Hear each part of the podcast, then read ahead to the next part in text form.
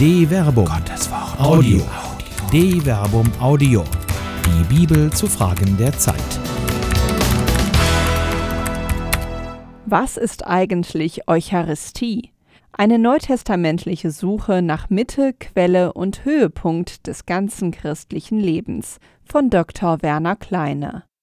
Alles wird wohl anders bleiben. Zumindest hat sich das gesellschaftliche wie das kirchliche Leben durch das SARS-CoV-2-Virus in kürzester Zeit gewandelt. Masken gehören mittlerweile fast zum gewohnten Bild des Alltags, wie das nicht nur höfliche Abstand halten und das neue Bewusstsein für Handhygiene.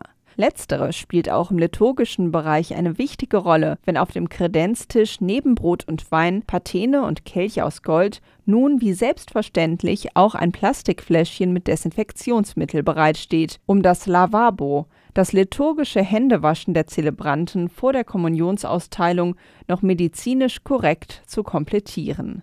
Die Gottesdienstgemeinde sitzt nun in sicherem Abstand zueinander am Rand der Bänke, sodass der Friedensgruß, bei dem es noch vor wenigen Wochen in manchen Kirchen ungestüm über dieselben ging, als sei er die innere Mitte der Eucharistiefeier, in der sich jener Geist der Begeisterung endlich Bahn brechen durfte, der im Wort Gottesdienst und Hochgebet wohl eher ziemlich gezähmt wurde, nun eher mit einem schüchternen Kopfnicken erledigt wird, wobei manche wohl zur unnötigen Aerosolvermeidung die Luft anhalten, wenn sie nicht gar die Maske anlassen. Man weiß ja, dass der kürzeste Weg zwischen zwei Menschen ein Lächeln ist. Ganz besonders aber ist die Austeilung der Kommunion von den neuen Gegebenheiten beeinflusst. Geschieht sie doch wahlweise in einzelnen Muffinförmchen, mit Gebäckzangen oder hinter Plexiglasscheiben durch die mit Mund- und Nasenschutz versehenen Kommunionausteiler, als handle es sich um Eintrittskarten ins Himmelreich. Analogien zu Bank- und Fahrkartenschaltern sind natürlich rein zufällig. Traditionale Kreativität Fast überall zeitigten im Kirchlichen die durch die Corona-Pandemie notwendig gewordenen Beschränkungen eine nahezu unerwartete Kreativität. Von heute auf morgen entdeckten selbst technikskeptische Fromme, dass Technik durchaus geistliches Leben ermöglichen kann, ja bisweilen sogar Voraussetzungen für das Aufrechterhalten derselben ist. Eucharistiefeiern wurden gestreamt. Neue, wie längst erprobte digitale Andachtsformen reüssierten, wie etwa die Projekte Lingualpfeife oder die Netzgemeinde Dazwischen. Feiern wie Erstkommunionen, Hochzeiten und Taufen wurden zuerst abgesagt. Mittlerweile sind sie unter bestimmten Bedingungen wieder möglich, auch wenn diese mit dem Gewohnten nicht mehr viel zu tun haben. Woran sollen sich etwa Erstkommunionkinder erinnern, wenn in der Kirche wegen der Auflagen nur Eltern und Geschwister sein dürfen, Großeltern, Onkel und Tanten aber außen vor bleiben müssen? Was bleibt, wenn die Erstkommunion in Autokinos gefeiert wird womöglich im Zeitfenster zwischen den Auftritten ortsansässiger Kabarettisten und dem nächsten Auftritt der heimatlichen Band. Die erste Begegnung mit dem hygienisch durch den geöffneten Fensterspalt am Auto gereichten Leib Christi, bei dem die Erstkommunionkinder in Kleid und Anzug andächtig auf der Rückbank weilen und danach das Armen durch das Betätigen der Lichthupe bekräftigt wird, wird ein Highlight in der religiösen Biografie aller sein. Es kann kein Zweifel bestehen, dass man so etwas nicht vergessen wird. Das ernsthafte Ringen und Bemühen um gute und gangbare Lösungen ist vielerorts sichtbar und mit großem Respekt anzuerkennen. Die traditionelle Kreativität macht bisweilen aber auch vor Skurrilitäten nicht Halt. Und das gilt nicht nur für Erstkommunionfeiern. Über Bilder, bei denen mit Wasserpistolen getauft wird, mag man schmunzeln. Die Frage, ob das Fake-Bilder sind, ist durchaus berechtigt.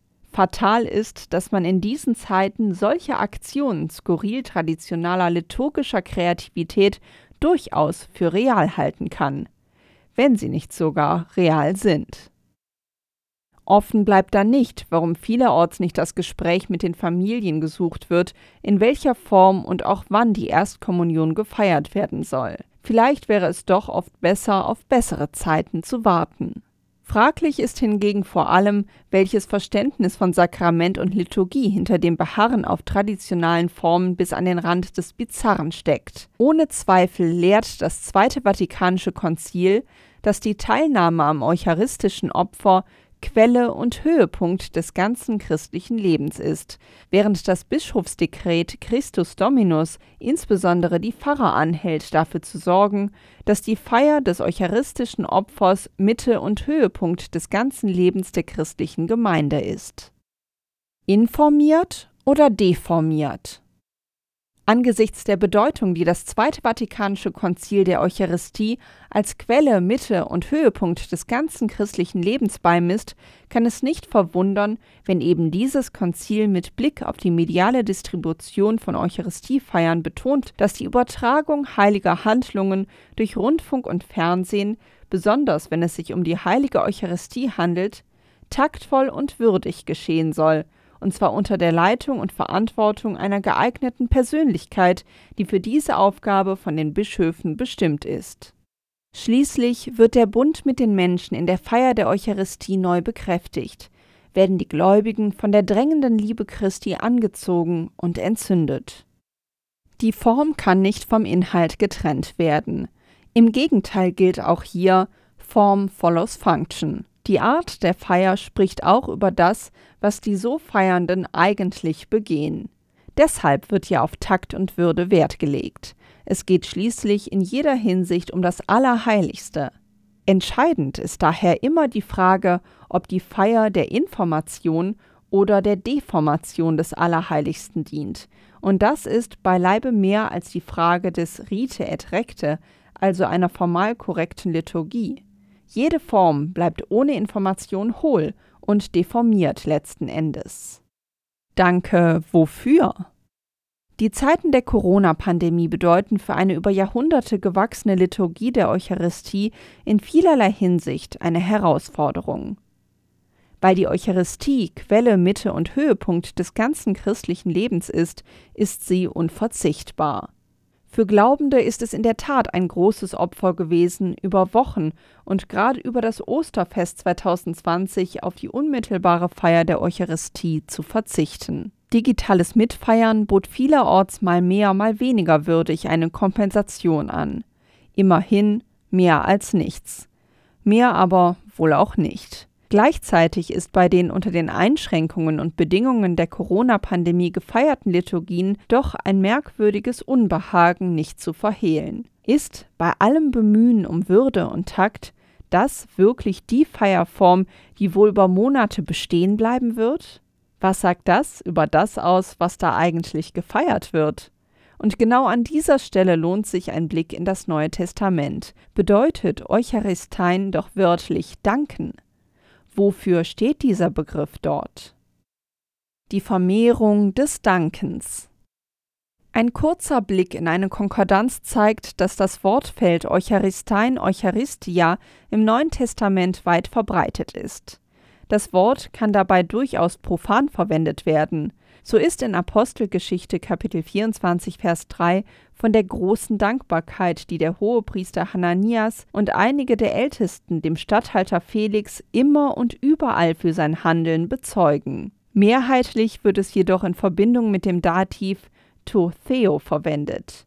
Der Dank richtet sich dann an Gott als Adressaten. In die gleiche Richtung wendet sich der Dank bei der ebenfalls zu findenden Formel mit Kyrio, wenn der Herr in hebraisierender Sprechweise als Adressat des Dankes determiniert wird. Auch hier ist letztlich Gott der Adressat oder eben Jesus Christus, dessen göttliche Herrlichkeit in der Auferstehung vom Kreuzestod offenbar geworden ist. In diesen Fällen nimmt der Dank die Form eines Stoßgebetes an, die so Sprechenden und Schreibenden und in einer besonders auffälligen Häufigkeit ist es Paulus in seinen Briefen, danken Gott in einer Art Ausruf, zum Beispiel für die Gemeinde oder für eine Erfahrung. Der als Gebet ausgerufene Dank erweist sich hier als kommunikativ-rhetorisches Mittel, auch um die Gemeinschaft zwischen Adressaten und Absendern herzustellen. Der Absender dankt im Angesicht der Adressaten eben nicht ohne Grund für sie oder um den Adressaten seine besondere Rolle zu verdeutlichen, etwa wenn er für eine göttliche Rettung aus Gefahr dankt. So oder so bewirkt die Eucharistia in diesen Fällen eine rhetorische Komplizenschaft zwischen Absender und Adressaten, die entweder zustimmend staunen oder ihrerseits zustimmend für die Gemeinschaft danken. Der gebetete Dank knüpft so oder so ein kommunikatives Band im Angesicht Gottes, so dass eine im Fall brieflicher Kommunikation eine kommunikative Koinonia, eine Gemeinschaft entsteht. Das Ziel solcher Art des Dankens beschreibt Paulus selbst mit Blick auf die Kollekte für die Jerusalemer Urgemeinde ganz unumwunden. In allem werdet ihr reich genug sein zu jeder selbstlosen Güte. Sie wird durch uns Dank an Gott hervorrufen. Denn dieser heilige Dienst füllt nicht nur die leeren Hände der Heiligen, sondern wird weiterwirken als vielfältiger Dank an Gott. 2 Korinther Kapitel 9 Vers 11 bis 12. Dank bewirkt also mehr Dank. Er steigert sich geradezu exponentiell. Danken als Liturgie. Ein gebeteter Dank ist noch keine Liturgie. Freilich kennt das Neue Testament aber den liturgischen Dank, vor allem dort, wo sich Jesus selbst auf jüdische Gebetspraxis bezieht. Das gilt insbesondere bei Gebeten über Brot und beim letzten Abendmahl auch über den Wein. Dann nämlich ist ausdrücklich davon die Rede, dass er dankte, wie etwa bei der Speisung der 4000. Und er nahm die sieben Brote und die Fische, sprach das Dankgebet, brach sie und gab sie den Jüngern, und die Jünger gaben sie den Menschen. Matthäus Kapitel 15, Vers 36. Ähnlich heißt es in den Abendmahlberichten, dann nahm er den Kelch, sprach das Dankgebet, gab ihn den Jüngern, und sie tranken alle daraus. Markus Kapitel 14, Vers 23. Bemerkenswert ist hier, dass in diesen Fällen immer das Aoristpartizip Eucharistesas verwendet wird, das die Vollendung des genannten Vorgangs ausdrückt. Dieser Dank kann entsprechend nicht vermehrt werden, wie Paulus es bei dem spontanen Dankstoßgebet insinuiert. Das Dankgebet Jesu über Brot und Wein ist vollständig. Ihm kann nichts mehr hinzugefügt werden. Wenn es eine liturgische Eucharistia im Neuen Testament gibt, kommt das jesuanische Dankgebet dem am nächsten. Danken als Verkündigung. Bemerkenswert ist, dass die Ineinsetzung von Eucharistia und Liturgie, wie sie heute geläufig ist, im Neuen Testament nicht zu finden ist. Das, was heute als Eucharistiefeier bezeichnet wird, begegnet im Neuen Testament als Brotbrechen. Heklasia to Arto, also als Artoklasia. Das ist der Terminus technicus, mit dem etwa in der Apostelgeschichte die Feier des Herrenmahls beschrieben wird. Tag für Tag verharrten sie einmütig im Tempel, brachen in ihren Häusern das Brot und hielten miteinander Mahl in Freude und Lauterkeit des Herzens. Apostelgeschichte Kapitel 2 Vers 46 Ähnlich beschreibt Lukas den Schluss der Begegnung der Emmaus-Jünger mit dem Auferstandenen. Und es geschah, als er mit ihnen bei Tisch war, nahm er das Brot, sprach den Lobpreis, brach es und gab es ihnen. Lukas Kapitel 24, Vers 30. Bemerkenswert ist, dass in beiden Fällen der für das heutige Verständnis so zentrale Begriff der Eucharistia fehlt. Stattdessen ist in Lukas Kapitel 24, Vers 30 von einer Eulogie, griechisch Eulogesen, die Rede, also einem lobpreisenden Segen. Wie also kommt die Bezeichnung Eucharistie für das zustande, was im Neuen Testament als Brotbrechen oder Herrenmahl, Kyriakon Deipnon, siehe etwa 1 Korinther Kapitel 11 Vers 20 bezeichnet wird? Ein erster Hinweis liegt in dem, was dort schon nach Auffassung der neutestamentlichen Überlieferer gefeiert wird so fasst Paulus den inneren Sinn des Herrenmahles folgendermaßen zusammen. Denn so oft ihr von diesem Brot esst und aus dem Kelch trinkt, verkündet ihr den Tod des Herrn, bis er kommt. 1 Korinther Kapitel 11 Vers 26.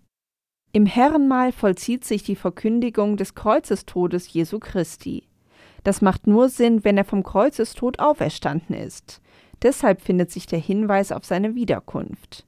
Die ist aber noch aus einem anderen Grund bedeutsam, insofern das Herrenmahl nur so lange gefeiert wird, bis er kommt.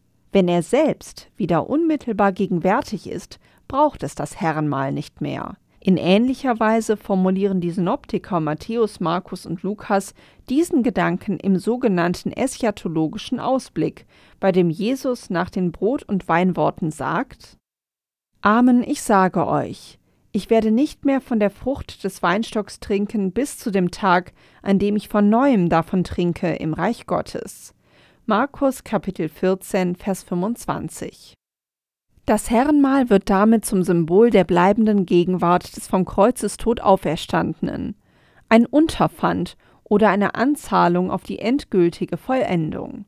Nicht ohne Grund ist das eben das Geheimnis des Glaubens.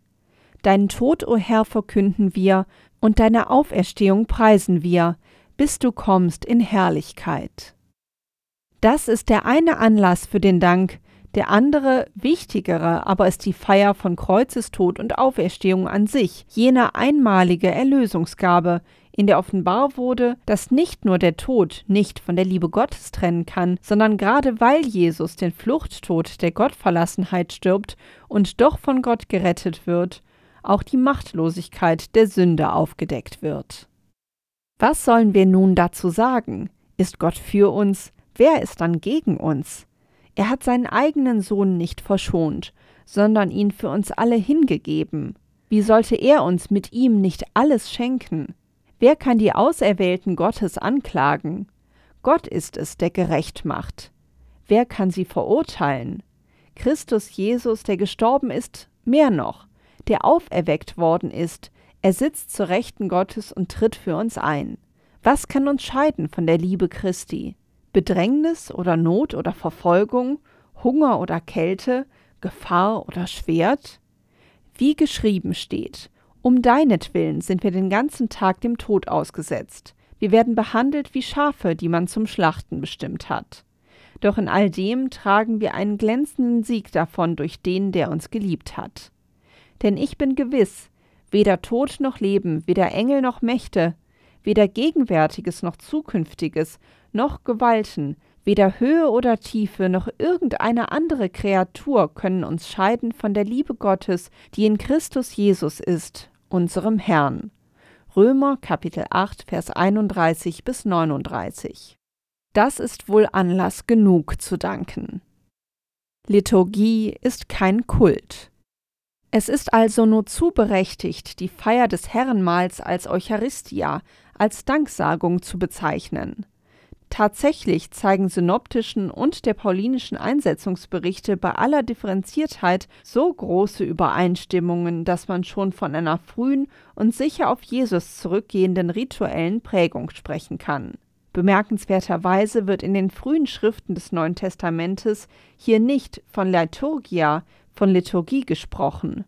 Die rituelle Verwendung des Begriffes begegnet erst relativ spät, zwischen 80 und 90 nach der Zeitrechnung entstandenen Hebräerbrief. Dort heißt es etwa Jetzt aber ist ihnen ein umso erhabenerer Priesterdienst übertragen worden, weil er auch Mittler eines besseren Bundes ist, der auf bessere Verheißungen gegründet ist. Hebräer Kapitel 8 Vers 6 in ähnlicher Weise wird der Begriff bei Lukas zur Umschreibung der Aufgabe des Zacharias, des Vaters Johannes des Täufers, verwendet. Als die Tage seines Dienstes zu Ende waren, kehrte er nach Hause zurück. Lukas Kapitel 1, Vers 23. Auf der anderen Seite begegnet der Begriff als adjektivische Bestimmung von Kultwerkzeugen. Dann besprengte er auch das Zelt und alle gottesdienstlichen Geräte auf gleiche Weise mit dem Blut. Hebräer Kapitel 9, Vers 21. Hier handelt es sich bei Liturgie immer noch nicht um den Ritus als solchen, aber der rituelle Zusammenhang lässt sich nicht verleugnen. Das ist in den paulinischen Schriften des Neuen Testamentes noch anders. Dort begegnet der Begriff Liturgia in einer sehr existenzialen Weise. Er betrifft das Leben der Glaubenden selbst. Ihm eignet eine ebenso alltägliche wie tatkräftige Komponente, so etwa im Philipperbrief. Doch wenn auch mein Leben dargebracht wird im Zusammenhang mit dem Opfer und Gottesdienst eures Glaubens, freue ich mich und freue ich mich mit euch allen. Philippa Kapitel 2 Vers 17. Oder mit Blick auf den paulinischen Mitarbeiter Epaphroditus, den er der Gemeinde mit folgenden Worten empfiehlt. Nehmt ihn also im Herrn mit aller Freude auf und haltet Menschen wie ihn in Ehren, denn wegen des Werkes Christi kam er dem Tod nahe Er hat sein Leben aufs Spiel gesetzt, um zu vollenden, was an eurem Dienst für mich noch gefehlt hat. Philipper Kapitel 2 Vers 29 bis 30. Dienen, feiern, Zeugnis geben. Die dritte paulinische Verwendung des Begriffes Liturgia findet sich in einer bemerkenswerten Stelle, just am Schluss der beiden großen Kapitel des zweiten Korintherbriefes, mit denen Paulus eindringlich für seine beim Apostelkonzil versprochene Kollekte für die Jerusalemer Urgemeinde wirbt. Die war wohl in der korinthischen Gemeinde nicht unumstritten, so dass Paulus in 2 Korinther Kapitel 8 bis 9 alles gibt, um die Korinther doch noch zu überzeugen. Seine Argumentation gipfelt dort in einem ultimativen Schlussakkord. Denkt daran, wer kärglich sät, wird auch kärglich ernten. Wer mit Segen sät, wird mit Segen ernten. Jeder gebe, wie er sich in seinem Herzen vorgenommen hat, nicht verdrossen und nicht unter Zwang, denn Gott liebt einen fröhlichen Geber. In seiner Macht kann Gott alle Gaben über euch ausschütten, so dass euch alle Zeit in allem alles Nötige ausreichend zur Verfügung steht und ihr noch genug habt, um allen Gutes zu tun, wie es in der Schrift heißt. Er teilte aus, er gab den Armen, seine Gerechtigkeit hat Bestand für immer. Gott, der Samen, gibt für die Aussaat und Brot zur Nahrung, wird auch euch das Saatgut geben und die Saat aufgehen lassen. Er wird die Früchte eurer Gerechtigkeit wachsen lassen. In allem werdet ihr reich genug sein zu jeder selbstlosen Güte. So wird durch uns Dank an Gott hervorgerufen. Denn dieser heilige Dienst füllt nicht nur die leeren Hände der Heiligen, sondern wird weiterwirken als vielfältiger Dank an Gott. Vom Zeugnis eines solchen Dienstes bewegt, werden sie Gott dafür preisen, dass ihr euch gehorsam zum Evangelium Christi bekannt und dass ihr ihnen und allen selbstlos geholfen habt. In ihrem Gebet für euch werden sie sich angesichts der übergroßen Gnade, die Gott euch geschenkt hat, eng mit euch verbunden fühlen. Dank sei Gott für sein unfassbares Geschenk. 2 Korinther Kapitel 9 Vers 6 bis 14. Der heilige Dienst, von dem Paulus hier spricht, ist eben kein Ritus, sondern das tätige Werk der Kollekte. Der Passus wurde weiter oben schon einmal zitiert. Er mündet in der Vervielfältigung der Eucharistia, des Dankes an Gott. Das ist das eigentlich Bemerkenswerte bei Paulus. Der eigentliche Gottesdienst ereignet sich nicht im Kult, sondern im Dienst am nächsten. Mehr noch, der Dienst am nächsten wird zur Eucharistia, zur Eucharistie und bewirkt Vermehrung des Dankes. So erscheinen hier an dieser Stelle die ekklesialen Grundvollzüge des Dienens, Diakonia, des Verkündens, Martyria und des Feierns, Liturgie, erstmalig zusammen.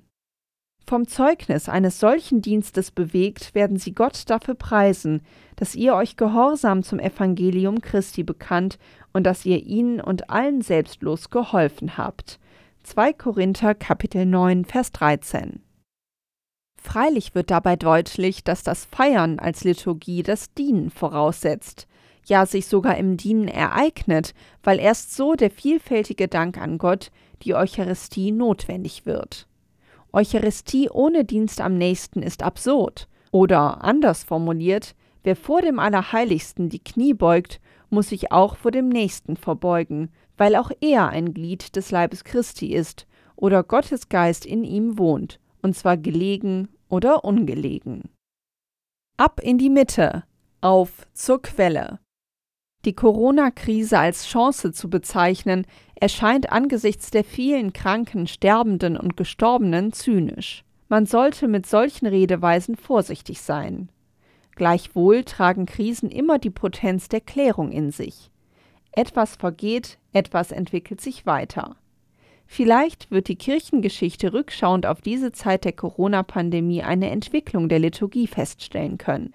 Nach anfänglichem und verzagtem Festhalten an vertrautem, traditioneller Kreativität, die bisweilen Skurriles zutage förderte, hin zu einem neuen, lebendigen Verständnis von Liturgie und Eucharistie, das sich nicht nur mehr im bloß kultisch-rituellen erschöpft. Im Neuen Testament ist vorgeprägt, dass Liturgie mehr ist als nur Beten. Liturgie ist Dienst am Menschen durch Menschen. Wenn dieses Bewusstsein wächst, dass sich der wahre Gottesdienst nicht in Kathedralen, sondern auf der Straße und Plätzen der Stadt vollzieht, könnte sich der Dank an Gott erneut vervielfachen. Man sollte nie vergessen, dass Grund für den Dank und damit Quelle, Mitte und Höhepunkt des ganzen christlichen Lebens Kreuzestod und Auferstehung Jesu Christi sind. Die vollzogen sich nicht in liturgischen Räumen, sondern auf einer Schädelhöhe und einem Felsengrab. Profaner geht es kaum, heiliger aber auch nicht. Gottes Spielfeld ist die Welt.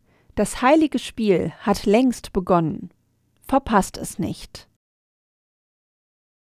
Eine Produktion der Medienwerkstatt des katholischen Bildungswerks Wuppertal Solingen-Remscheid. Autor Dr. Werner Kleine. Sprecherin Jana Turek.